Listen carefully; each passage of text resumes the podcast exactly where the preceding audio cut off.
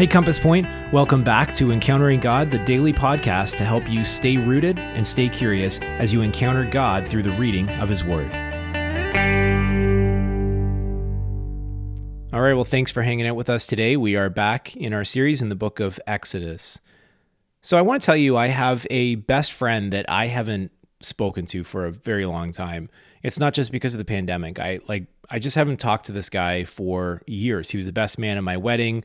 And uh, he's been my best friend growing up, but I just haven't had conversations with him or haven't been able to contact him for a very long time. Is that weird? I mean, maybe you can relate to this. You have some people in your life who used to be very close to you, and then all of a sudden life happens and they're not near anymore. And I think about my friend, and, and what I think is that at some point, my best friend stops being my best friend when I'm not in contact with him.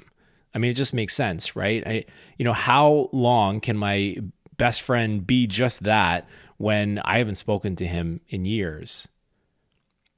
Uh, J I Packer, in his book, Knowing God, said that modern Christians are so preoccupied with maintaining religious practices, they've allowed God to become remote, distant, far away. So today we're going to continue our series in the book of Exodus, as I've said, and, and I want to look today at Exodus chapter three. It's actually a longer passage. We're going to leak into chapter uh, four a little bit this morning too. And so if you haven't read that, you can pause and go back and read that. But what I want to talk about is this really famous passage. It's probably one of the most well-known passages in our Bible. Um, it's about Moses meeting God at a burning bush. It's crazy. It's an incredible story, but God chooses to reveal himself to his people. He takes the initiative to make himself known, and he does it in a very strange way. But notice it's curiosity, not religion, that gets Moses' attention here. It, he doesn't see a church on the hill. He doesn't, you know, see a place of worship or an angel or something like that. He's curious because he sees something interesting. It's a bush, and it's on fire, and I'm going to check it out. I mean, and, and who wouldn't? This was something that was so strange to see. And, and God uses all kinds of things to capture our attentions. And I don't know if you can remember the first time that God caught your attention.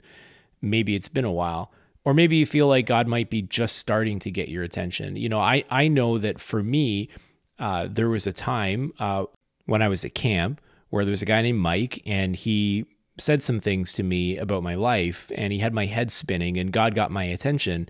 And it changed everything for me. It changed the school I was going to. It changed the directory, the trajectory for my life in so many different ways. And I believe that God wants to get our attention. But like Moses, we actually have to turn aside and look.